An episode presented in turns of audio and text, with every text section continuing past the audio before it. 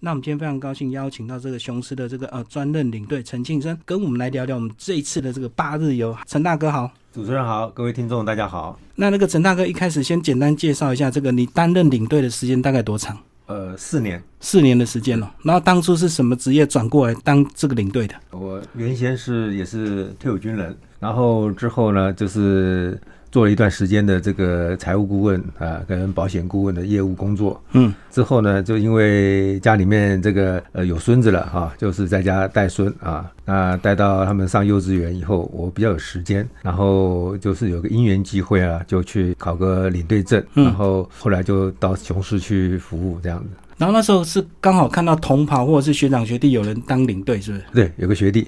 当领队，然后那时候你评估这个，当然领队有一些好的，但是一定也有一些比较辛苦的地方。你那时候是怎么评估的？我觉得哈，这个大陆那么大的地方哈，我们从小读那个历史地理哈，都读了蛮多的，但是都没有实地上去了解一下，去看一下，是不是能够亲身体验之后，能更深的一个深刻的认识。那想说，大陆这个当领队的话，可以到处去走走看看，也就是一个这个文化之旅嘛，哈。嗯，然后去实地上去考察了解，然后接着也是能够多多少少出门了交交朋友哈，然后也有一些这个不错的一些这个感觉跟分享。那想说，这个工作应该也可以适合我，在未来这几年里面哈，能够让我能够生活更充实。其实听陈大哥这样讲哦，都还没有讲到钱的部分哦。其实很多人这个当领队或导游，其实比如说如果年轻人来当的话，他可能就是觉得说可以赚很多钱。可是当你有这种心态的时候，其实你工作会比较不快乐，对不对？所以前提应该是说你先乐于这个去分享，去用旅游的心情去把这个工作的每一天当做旅游心情来玩这样子，所以反而会做得比较轻松愉快一点。是，这是当然的。对，那你如果说只是注意到说你要赚多少的话，其实你就会把整个专注力在这上面想赚钱。其实我们出门哈，第一个就是交朋友，第二个的话就是说协助大家把这个行程很顺利的、很平安的完成，然后让整个团客都能够很高兴、很愉快，那这是我们最大的一个喜悦，这样子。其实我过去也认识一些军职转任这个领队的，可是我觉得有一些人可能，当然其实军职他本身有一定的这个长期的一个训练，所以他本身在仪态或者是谈吐上面会比较其实还蛮适合担任领队工作。可是我觉得有一个比较难去适应的关卡，就是说有一些人可能这个心态上他如果没有办法调整的话，他就比较可能很快又离开这个职场，对不对？那你一开始心态上会不会有一些比较难调整的地方？因为有时候我们军中干部就是说一就一啊，这个没有妥协的一个空间。可是你担任领队之后，各种奇形怪状的人你都要服务他。是，其实哈，以前部队里面哈，担任这个部队主官的时候，其实我的一个心态就是我是来服务大家的。因为大家要执行任务，那大家有什么样的不足的地方有什么需要我能够帮助大家，能够把你具备一些基本的条件，然后能够让你这个能够把这个任务圆满达成。那你的家庭，那你的生活，哪些地方我们能够帮助你解决一些困难的？那这个就是我说我去担任这个工作哈，这个主要的我去必须就是要把这个部署服务好。那我也讲说，没有一辈子的长官部署，但是有一辈子的朋友。是，希望我们退伍，我们离职之后，大家还能够交朋友这样子。哇，所以这个你当初当长官的时候，心态就已经准备好了。因为我发现有些人真的是心态会比较尴尬一点，他可能过不去的。因为可能有些部队，我们这个当然就讲话没有讨价还价的空间，就是命令讲出来，你该怎么做就怎么做。一旦担任这个服务业的话，这个心态跟这个身段啊，都要去重新再做一个调整。所以你在一开始这个带团的这个第一次都没有这样的一个心态需要调整的地方吗？我觉得没有。一直就是这种想法这样子，然后出门的话，真的讲起来哈，就是我讲广结善缘嘛，对不对？大家有缘才能够一起出游嘛，对，都托大家的福气。那我就是说，也希望说做好我这个领队本分的工作，能够让大家就觉得整趟都能够非常很舒适、很愉快。但是很重要就是说，我们跟地接导游、跟这个驾驶那个师傅都要密切配合，然后环节紧扣。然后把所有的工作哈都能够做得很到位啊，这就是我的一个最终的一个目的这样的。对啊，这个确实领队带出去之后，还是要靠导游跟这个整个司机三个人的合作，对不对？是。那这样子，你4年大概已经带过多少团？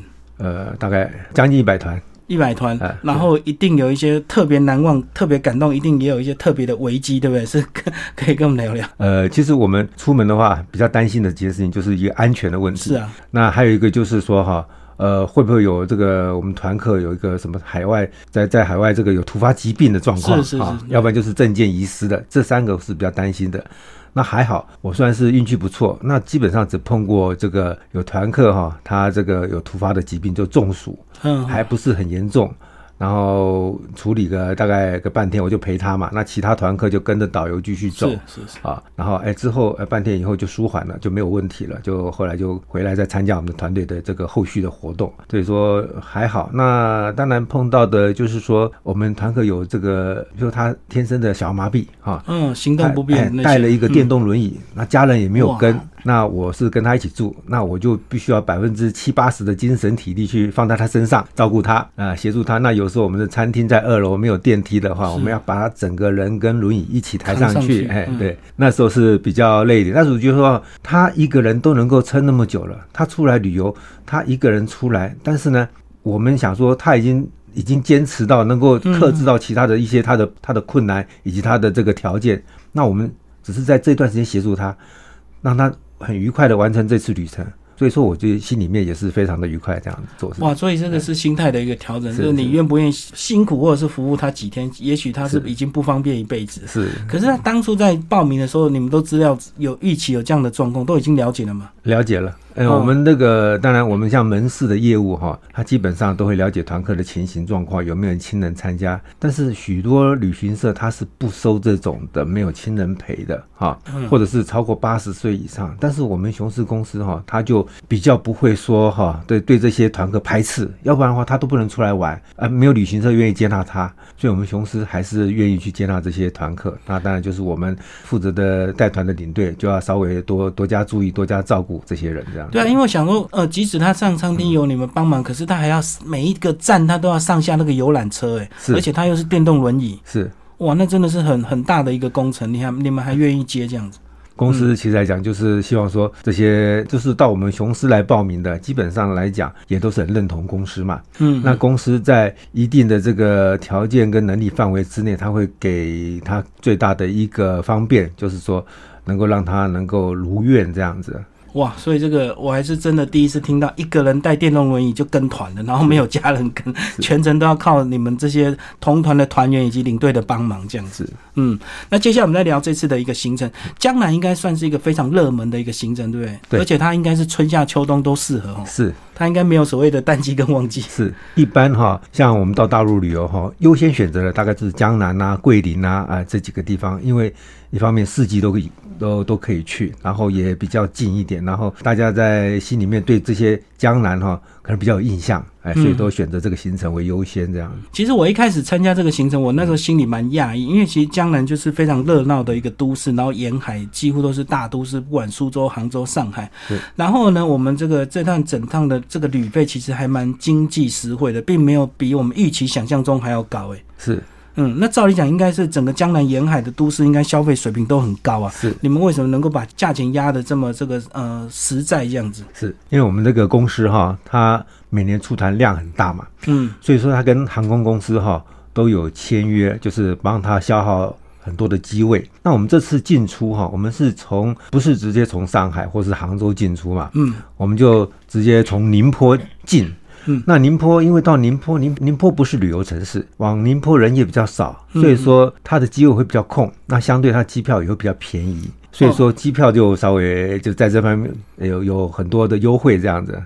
这个就是你们的一个那个成本的一个考量，就是技巧就对了。是，因为其实宁波大家印象只有宁波年糕了，那宁波好像没有像苏州、杭州这么有名的一个大家一讲就知道的一个大的景点，对不对？是，没有。所以就是纯粹就是为了这个把我们这个团费压低，我们就坐飞机先到宁波，是，然后再拉车到杭州开始一天的行程这样。是，就是我们傍晚到宁波之后，就直接拉车到杭州，杭州就进酒店就先休息，隔天再开始止我们的行程这样。所以从宁波拉车到杭州跟直飞到杭州，这样成本就差蛮多，降很多了。哎、欸，对，差很多。哦，主要是因为杭州是热门城市，所以它机票就比较贵，对不对？是，没错。哦，原来是这样的一个关系。所以呢，一开始我们其实第一天晚上我们在宁波往杭州的这个路线呢，我们就跟我的同事在讨论说，哎、欸，其实宁波只有下来就直接拉车到杭州，为什么不直飞杭州？后来我就想想，原来就是这样的一个道理。是。好，那接下来我们就开始来聊我们这次的一个行程，非常的精彩。那其实呢，第一个晚上在杭州住，那杭州呢，其实那时候到杭州已经蛮晚的，所以只有在路上呢看到一些杭州比较热门的一个 mall， 可是没有机会停留下来过去逛。然后隔天第二天我们就开始走行程。那杭州当然最大的景点大家印象就是西湖啊，西湖什么石景这样。来，那个陈大哥帮我们简单介绍一下西湖啊。那个西湖哈，其实大家是耳熟能详嘛哈。那西湖有十景哈，那当然我们不可能在很短的时间把这十景都看完了。嗯，那基本上我们这次去的话，会先看到有个曲院风荷的哈一个牌坊哈在那边，之后我们去花港观鱼，还有一个景点是比较特殊的。我们在西湖游船的时候，有看到那个三潭印月哈，那个三个那个葫芦的哈，那个就是以前是那个测这个水位的一个东西，就跟我们日月潭那个九只青蛙一样，就看水位高低。是，嗯。然后那个现在这个人民币哈，它1块钱的背面哈，就是三潭印月那个景象这样子。嗯，那我们就也看到这个实际上的实景是这样子，对。那其实我们到西湖这个果然很多人，因为那一天刚好是这个礼拜天，也就是假日。然后这个很多人呢，当然西湖沿岸就有很多所谓的这个船啊，会带你这样子移动。那我们就观察到一个现象，就是几乎所有的船都没有声音。都不像我们那种隐形的那种船身这样嘟嘟嘟嘟嘟嘟嘟嘟，哇！我才发现说原来他们还蛮进步，就是一律要求所有的船都是用电动船。对，他要求环保嘛，因为西湖这个风景区哈是它5A级的嘛，那如果说没有把环保工作做好的话，那以后就是污染啊、脏乱啊，那以后的话可能人家就会对这个景点就不是非常那么乐意去了，所以说这个工作他们会做得非常的落实这样。对，那我们确实在船上这个西湖游览这个游船啊，这个坐在船上那种非常宁静，然后都没有这个船的这个引擎声，这个感觉真的是很特别。那另外我觉得还有个，当天我听那个导游有介绍说西湖的水到底是活的还是死的，结果答案居然是半死不活。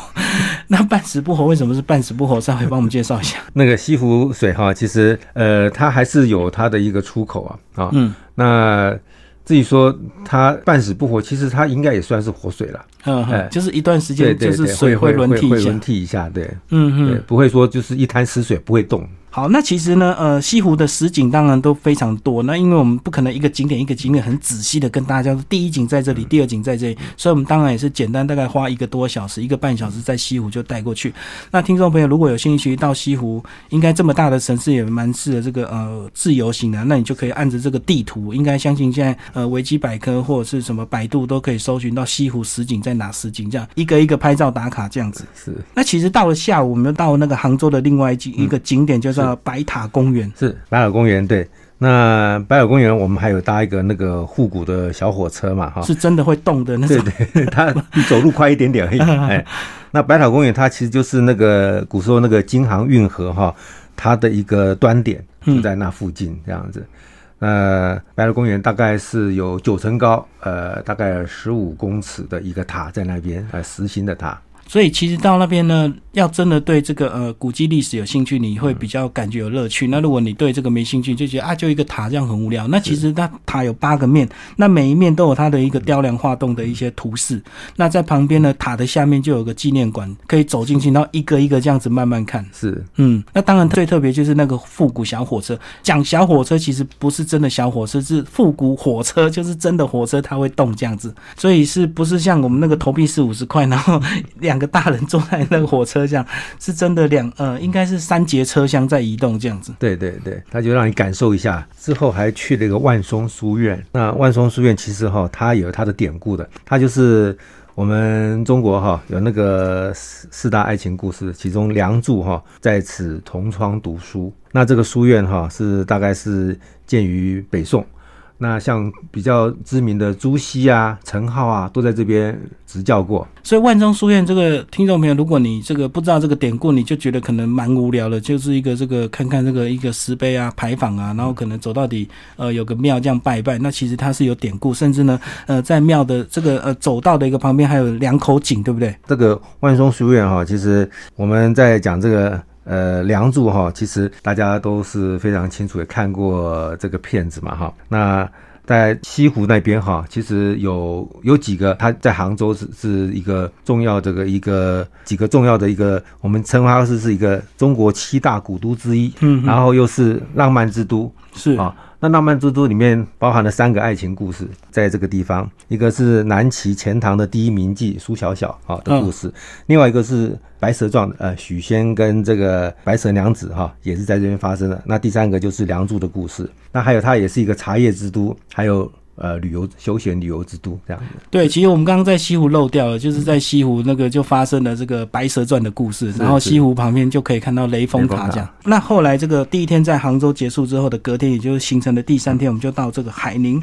那海宁呢，当然就是还有一个我看很多江南必走的一个景点，就是这个皮革城啊。是，只是一般都很难，因为皮革城太大，又好几栋这样子，所以可能你除非你是真的去批货的，不然就是大概去。看一看走一走，然后稍微至少来过这样子而已啊，很难真的带你去深入去走每一栋这样子。对，我们到海宁之后呢，其实我们还先去那个盐官古镇。那盐官古镇里面哈，我们看了一个海神庙。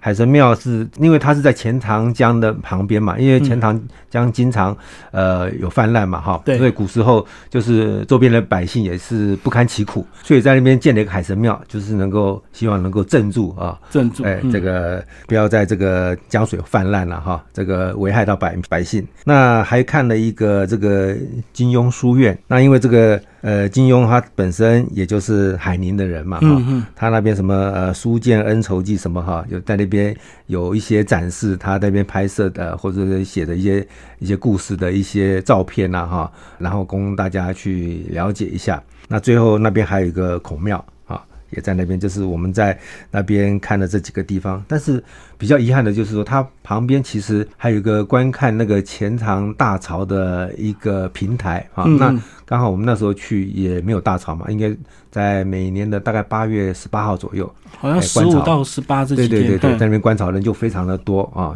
那其实就在那旁边这样子，所以其实这个古镇范围其实也是蛮大的。那听众朋友，如果你热爱这个金庸武侠小说，有机会到这个金庸书院去看看是蛮不错。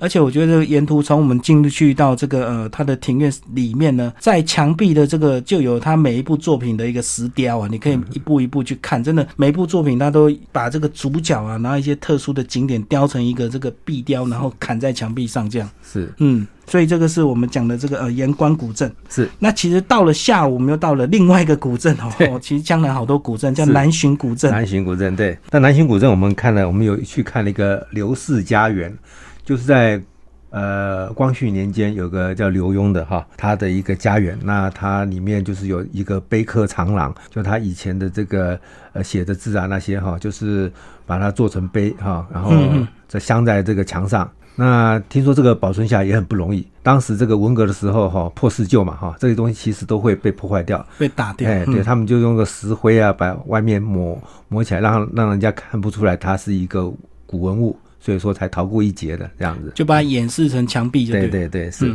然后呢，这个它本身来讲，好像在有协助清朝廷啊，就是对四川做赈灾。那赈灾完之后呢，那个光绪皇帝有办一个这个乐善好施的牌坊，在那边这样子。就当初他们家也是大户人家，是大户人家，是。之后我们就到苏州，那苏州是那个江苏第2大城。我们在讲说忆江南哈，最忆是杭州，然后这个再忆哈就是梧州。那个忆是回忆的忆，对。那梧州呢，就是苏州以前的古名叫做梧州，那现名是叫做苏州这样子。好，到了苏州呢，当然就要到市区的这个过去的这个古镇去，也等于是老街去走一走了。所以我们就到了这个七里三塘街。那七里三塘街呢，其实它就是沿着运河支线的两边的一个这个古镇这样子。对的，那个七里三塘街哈，其实有1179年历史了啊，那全长大概3600公尺。那他是在唐朝时候大诗人白居易啊来苏州担任刺史，为了这个便利苏州市民啊这个游玩哈、然后说组织了民工啊，疏通了三塘河，并顺势拓展了这个河堤。所以说之后就是我们现在在游的这个七里商谈街，大概就是这样子原来来的。那到了三塘街，当然其实就是一般的这个就是古镇啊，然后旁边就有每个这个古宅里面啊，不管是新盖或者是保留下来的，都在卖一些特色商品啊，不管是卖吃的卖喝的，在那边都有。那再来就是其实苏州这个园林很多，我们讲说这个江南林园满天下哈，那苏州林园冠江南，那苏州林园都是假山假水假天下，就是这样子。对，那苏州呢就有蛮多这个林园的。那我们这次的行程是选择这个狮子林啊。狮子林是我们这次这个在苏州唯一去看的一个林园啊。那狮子林是在元代的时候这个就建成的，那其实也蛮有一个历史了。然后被誉为这个假山王国啊，有桃园18景的美誉这样。那其实这是我们第四天的行程了。那第四天其实看完走完整天的行程呢，其实我相信每个游客印象最深刻就是姑苏城外寒山寺啊，就是我们从小背到大的这个寒山寺。那其实到了这个寒山寺呢，当然呢这个景点一定有一些这个改变啦，就是也许并不是像我们印象中那种小桥流水啊，这个小小的一个庙，其实它现在还是蛮壮观蛮漂亮的这样子。是，其实这个寒山寺的知名度相当的高，连日本人都对寒山寺啊就非常非常的这个有印象哈。那个这个唐朝诗人张继嘛他算是一个比较诗意的一个诗人哈，然后这个去科考也都没考上，然后到这边的时候他就写下了这个有感而发枫桥夜泊，到现在是千古流传。那他就是说月落乌啼霜满天啊，江枫渔火对愁眠，姑苏城外寒山寺，夜半钟声到客船。其实这是就千载流传到现在。对这个，所以我们有时候这个从小背到大，那个真的眼见为凭啊，这个亲自走到寒山寺去，那种心情还是蛮激动的。所以每次这个只要景点一到，看到寒山寺三个字，我相信很多游客都不会听你们讲话，就马上就先拍照再说，是对不对？那旁边还有一个那个钟塔嘛哈，那现在钟塔也开放，可以让百姓敲钟，每一次是5块钱，他说只能敲3次，对，3次代表就是福禄寿，然后不要多敲，敲第4下代表4大皆空哦，所以只能敲3声，然后5块钱这样子。对对对，好，那其实那天呢，我们第四天就结束了这个苏州的这个行程之后，就开始往这个南京走。对，那南京呢，其实比我印象中的这个，我一直以为它也是一个很大的城市，可是跟这个苏州、杭州、上海一比之后，我发现南京真的整个发展好像真的慢很多，对不对？是。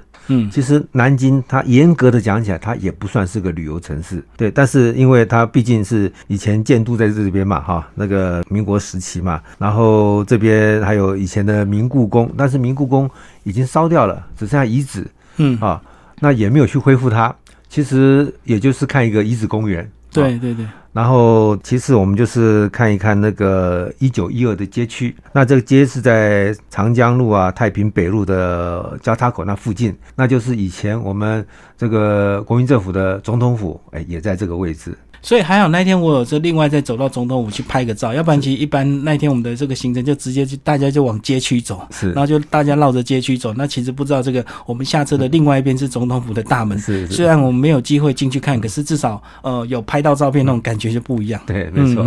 那其实南京的重点行程当然就是这个中山陵啊，因为我们以前就有听过这个巍巍的中山，然后就是这个跟我们国父有非常多的一个关联，它长眠在那里。那其实中山陵我以前看这个旅游影片的介绍，我都以为它很高很高很高，可是到了现场其实发现还好，虽然台阶很多，可是没有很高。对，它的台阶总共是392阶。那人家讲说就是那时候我们中国人民总数大概是 3.92 亿，所以说台阶就做成392阶这样子。然后那一天那个导游他有解释392，你知道吗？他解释的392是什么？你知道吗？就是3就是民生、民权、民主，然后9呢就是九族啊，九州大地这样子，然后2呢就是国民党跟共产党。他的解释392是这样。是，我们主持人记得很清楚，的确他是这样说明的。对，那其实两种说法。对，那其实那一天呢，我们这个爬了这个392街到中山陵的这个平台呢，往下看，我才发现呢。欸，他们的城市建筑真的有，还是有一定的这个厉害的地方。这个中山陵，我们看下去，沿途都是绿地，都是森林，完全没有一些建筑物很这个突兀的是盖上来，所以应该是其实周遭应该也是现建，对不对？对，它就是一个低密度开发的一个地区，就是没有。它其实，在大陆来讲，大概只能算是2线或3线的城市。对对 对，就是没有一些新大楼，因为我知道有时候是因为这个中山陵在那边，那有些开发商如果要炒作的话，他就会跟你说哦，永伴在这个国父身边，然后地灵人杰，然后你们家会出状元，会发大财，然后可能就盖了一栋这个超高莫名其妙的大楼，然后跟整个中山陵的景观都会冲突。可是我发现其实周遭全部都是还是这个树林这样子。这其实也可能是因为在这个抗战期间啊，南京有遭受过大屠杀，有几十万的冤魂在那边。其实有人不愿意到这个，认为说这个是算阴地的地方去居住，或者是去工作。对，其实那天呢，我在逛这个明故宫遗址的时候，我也问了这个导游说：“哎，明故宫你为什么不把它复建？”其实我们知道大陆很多所谓的古迹都是已经是假的，都是翻修过，都已经变水泥墙，只是盖成当初那个清朝或明朝那个样子。那大陆其实很敢花钱投资啊，那你为什么不把明故宫盖得像北京故宫一样整个复原？啊，后来他跟我讲说，就是因为这个南京大屠杀，所以南京它还是有一定的这个历史的一个包袱，所以它没有办法向那个发展。而且即使你明故宫复原了，它也比不上北京故宫，是，所以意义不大，大家都去北京就好，不用来这个南京。对对对，因为北京看到的是真实古建筑啊，算是。它这个我们这个大陆哈，它是我们有60几个地方哈是世界自然或文化遗产。那这个明故宫哈，它就是世界的文化遗产。那如果说你在南京这边原来这个明故宫这里去再盖一个起来，那其实它不算遗产，那其实也没有什么太大可看性。那其实我们走到这个明故宫遗址，走到最后，终于有一栋这个很像故宫的那个建筑，结果我们走进去好失望，它里面变纪念品专卖馆。对，其实就是说那栋其实复原盖起来，可是它是现代建筑，它已经没有任何古迹的感觉，然后它的意义也不大，它变成一个商品的展售中心。是是，对，所以后来果然就很失望的离开了这样子。然后我们其实，在南京还有去一个东水关。这个东水关的是一个古城墙的遗址，它也有1000年历史。那它这个位置正好在这个秦淮河流入南京的入口这边。那东水关的这个城墙当初在建的时候其实每一块砖上面都会有建造人的这个姓名，然后建造人都刻上去，万一这边坍塌了，他们追究责任可以追到是谁。所以那时候城墙也算是造得非常的坚固这样子，所以就是要实名制实名制，然后那个自己要带保证，然后有连带责任，这样不让你乱盖。那其实我们那天去已经是晚上那晚上特别就是其实东水关那个地方呢晚上还蛮美，还是有一些灯雕了。然后特别的是就是那边就好像变成那个市民公园一样，然后真的很多人在跳舞。对，所以这也是意外的一个收获，白天看到跟晚上看到都有不同的景色这样子。是的是的是、晚上灯光看到又不一样的这个一个样子，然后感觉起来赋予它一些生命这样子。好，那到了行程就到了第6天，那第6天我们就离开之后就直接到无锡。那无锡呢，这个印象就是无锡排骨，是不是？是可是无锡到底有没有排骨？就到无锡看骨头是。那其实到无锡呢，我们就走了这个2个公园一个岛，帮我们介绍一下。其实无锡那边最著名的一个是太湖嘛那无锡它本身也算是叫太湖的明珠那这个太湖是我们中国这个5大淡水湖之一。那在太湖旁边这个其实我们去看了一个叫做这个源头渚的这个公园。那源头渚它是这个有一个它的外形这个是像一个龙的一个头然后龟身，然后有麒麟的爪跟凤凰的尾巴，传说是龙的9指之一在那边。它是在那边是一个比较标志性的一个形象的这个东西在那里。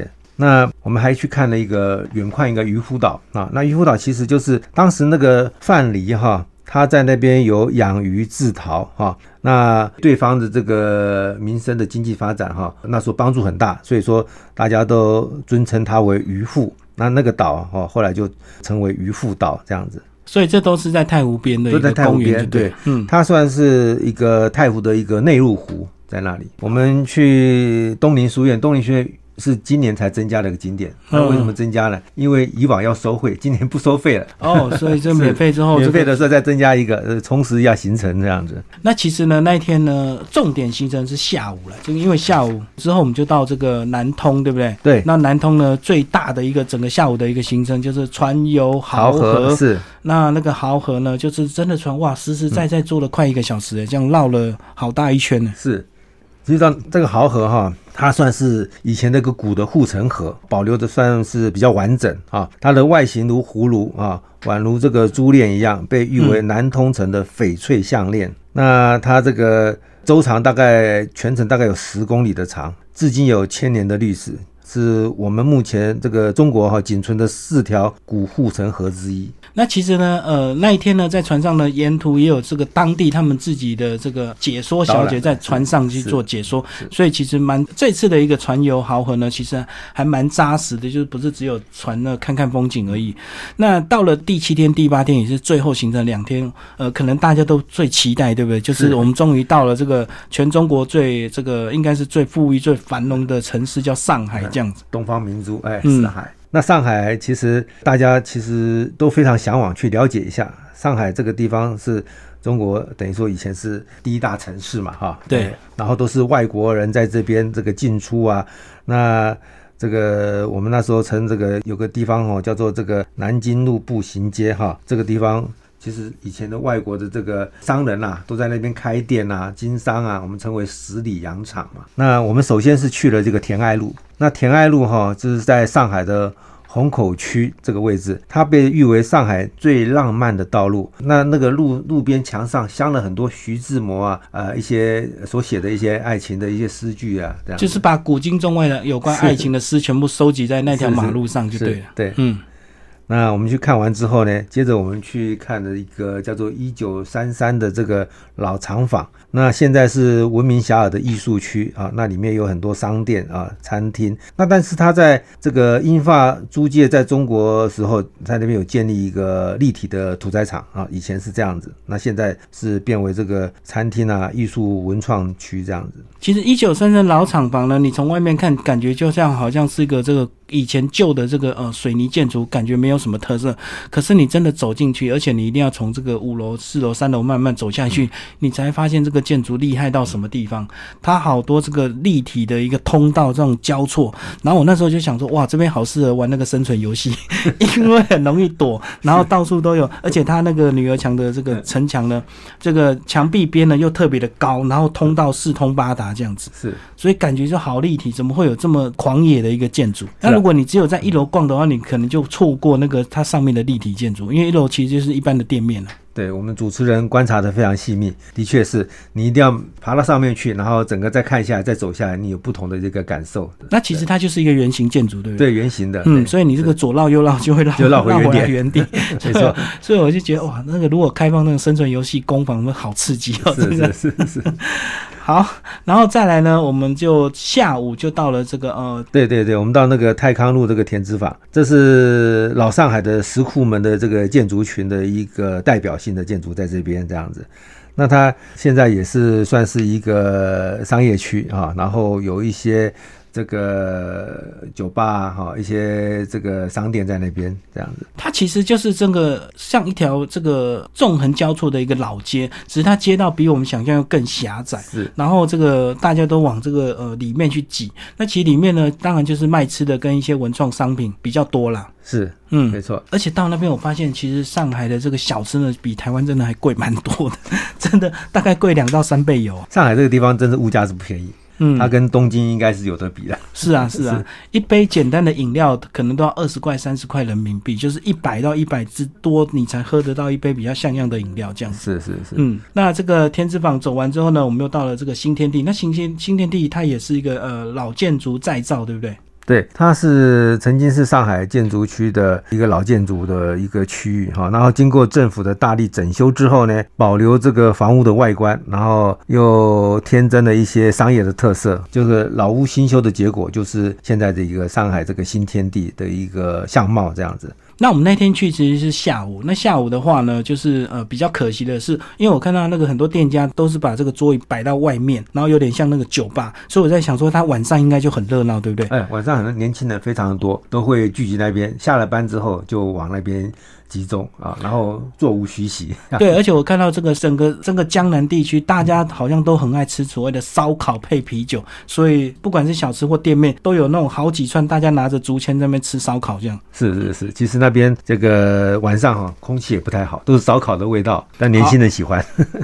那这个下午接晚上的这个行程，就是大家蛮期待，就是我们终于到了外滩。是，那其实那天天气不太好，就下雨，所以我们那时候本来4、5点的时候看外滩就阴阴蒙蒙的，那还没有感受到那个壮观跟那个震撼感。可是当我们吃完晚餐之后，我们到了晚上，这个对岸的这个陆家嘴那个灯，那个东方明珠塔，这个都打开之后，发现哇，原来完全不一样的一个感觉。是，我们到那边的时候应该是下午4点多的时候，那时候看了外滩哈，就是也还好，没有说像我们主持人讲说有那个惊艳的感觉。是啊，那但是之后呢，我们到了用完晚餐之后，大概是6点半的时候，我们再去上去看，哎，那个灯光都打出来了，那就是真的是不同的一个感受。那我们看到这个外滩对面这个浦东新区哈，这个东方明珠塔、上海国际会议中心啊、海关大楼、金茂大楼等等，灯光都打出来，那就相当的美这样子。那边其实也被称为这个万国建筑博物馆。然后其实对面呢，除了说我们传统看到这个东方电视这个电视塔之外呢，另外当然还有这个上海第一高楼，好像600多公尺。可是后来现在大陆好像这个高楼就没有，就停建了，对，没有再一直竞逐那个追逐那个世界最高大楼这样。对对，现在目前最高就在上海那个，就600多公尺这样子。那我们101是510公尺这样。对对对，是。然后如果说一般如果稍微比较贵的行程，可能就有机会到外滩的对面去上到电视塔看一些景观台，对不对？对，那个票应该都蛮贵的哦。那个也还好，其实我也目前为止我们带的团也没有说安排太多去上塔，就是这样远观，然后看看夜景这样子。那最后一天的话，我们就是第8天的行程哈。那我们就看了一个上海的博物馆啊，那博物馆是建造年代比较晚啊，1952年建的哈。是一个大型的中国古代艺术博物馆，那这个其实馆藏的东西，当然不能跟我们故宫相比啦，就去看一看，了解一下而已。好，那最特别就是到了城隍庙商圈嘛，那城隍庙商圈其实就是一个很大的一个购物街或者是购物城都可以，它只是用这个古建筑这样的一个方式来经营这样子。它这个城隍庙它是最早是建在明代的永乐年间嘛，那现在就是改为一群这个仿明清建筑风格的建筑，然后它里面有一个很大的一个购物的这个中心，叫做什么豫园商城。好，那下午最后一个行程就是中华艺术宫。那中华艺术宫呢，原来就是2010上海世博那个中国馆留下来的这个建筑，把它移到这个中华艺术宫这个位置。对。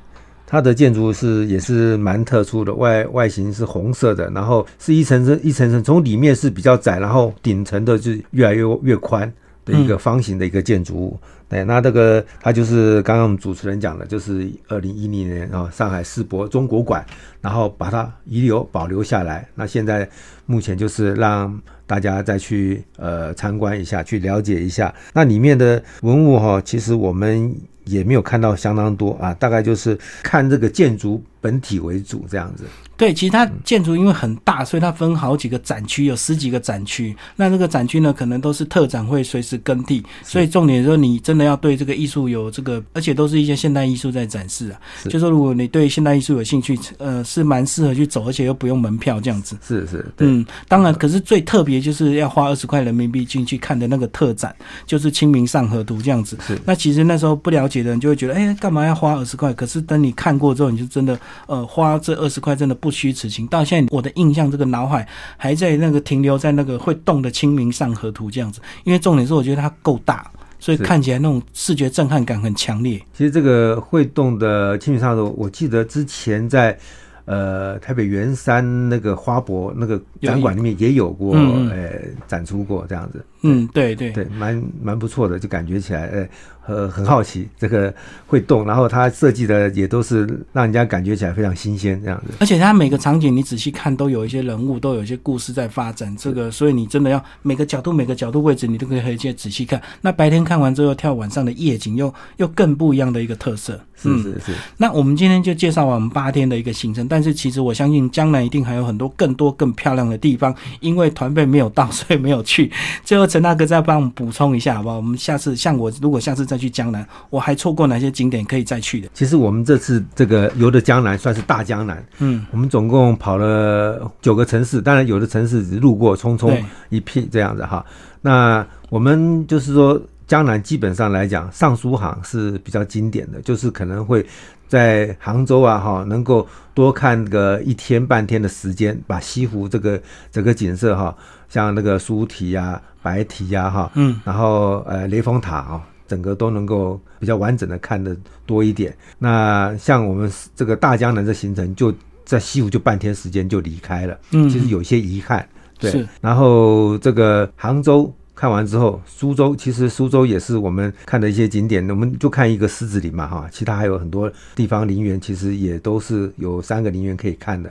那如果说我们而后走这个经典的尚书行的行程哈，就可以比较深入的这个了解到这个2个地方，其实还有很多一些值得我们大家去旅游去了解、去参访的一个地方，这样子。嗯，而且我知道还有个虎丘，是没错。嗯，那其实我们这个江南还有很多这个更漂亮的这个古镇可以看，对不对？是。没错，其实这个哈，我们公司所安排的行程哈，其实都有蛮多样化的变化。然后我们去看了解说，哪些地方是你去过但是没看到，或者是说你觉得说你还想再去看的哈，其实在这行程上哈，可以再去一个筛选。比如说我们到上海的话，我们还有一个可以看的一个比较历史性的地方，就是四行仓库。哦，是，对对。那这次我们其实也没看，就是其实也是有点这个留下来以后，我们再有机会的话哈，还可以去。再去了解这样子。那如果是江南比较贵的行程，他们大概会走哪一些景点？江南比较贵的行程啊，比较贵其实来讲哈，就是住得好啊，跟吃饭的差别，吃得好，餐标面。我们这趟餐标其实不高，大概就30块左右的一个餐标。对，30到底。对对对，就所以说我们就是当然我们的这个团费相当便宜，那当然就是也是反映在这些成本。那如果说我们其实来讲，你说比较贵的行程，其实景点它差不多一样，就是吃住比较好这样子。哦，并没有说一些比较景点它门票比较贵，所以就没有安排。那到江南的话，有哪些秀可以看？稍微介绍一下。我知道西湖就有个印象西湖。对对，印象西湖秀哈，就是张艺谋嘛哈的印象系列之一。然后现在目前好像这个印象西湖改名字了，改一个名字，好像是醉意是杭州，好像是有调整一下名字。但是还是它的这个演出的。这个场景地点还是在原来那个地方，就是它对面好像是一个岳飞庙嘛，是岳飞庙那一块地方就是它这个演出的地点，这样子。好，那今天呢，非常感谢我们的雄狮的这个专任领队这个陈庆生帮我们介绍的苏杭双遗镇、双古镇、江南全览。那其实江南这个我相信各旅行社其实都有很多江南的这个行程，那其实呢你可以就你这个的兴趣以及价位天数来做一个比较。我相信这一趟的江南其实还有很多我没有玩到的一个地方，那也期待这个未来还有机会我们到江南去看看。而且我觉得中国大陆差别就是说，可能3年一次哦，你3年再回去就完全又是另外一个样子，他们变化真的太快。是的，其实我们去大陆旅游的话哈，那每个人想去玩的这个景点会不一样，有的人是喜欢去看大山大水，那有人就喜欢看一些城市啊、建筑风貌啊，那等等，那就是说按照自己的喜好去做选择，然后其实大陆有太多地方可以走、可以玩的，大概就慢慢去规划这样。不过还有个重点要提醒我的听众朋友说，如果你真的是到大陆玩，最好是选择无购物、无自费的这个行程，比较不会有消费纠纷，或者是被绑在购物站，然后买也不是，不买也不是，反正就是不买就被关在那边这样子。是，其实以往哈，大概4、5年前哈，这种购物行程相当的多，那其实会影响到我们的旅游的品质。对，然后有时候会产生一些抱怨哈。那我们公司目前来讲，我们大陆行程90%以上，通通是无购物、不进站，所以说把所有的时间都放在旅游跟在景点上面。其实是一个相当划算的，而且团费也其实来讲非常经济实惠。对，所以这也是我这次选这个行程的原因，因为它也是无购物无自费，这个让我8天这个没有一些被强迫购物的那种感觉，然后玩得很尽兴。好，今天非常感谢我们的这个琼斯的专任领队陈庆生为大家介绍这趟行程，谢谢。谢谢主持人，谢谢各位听众，谢谢。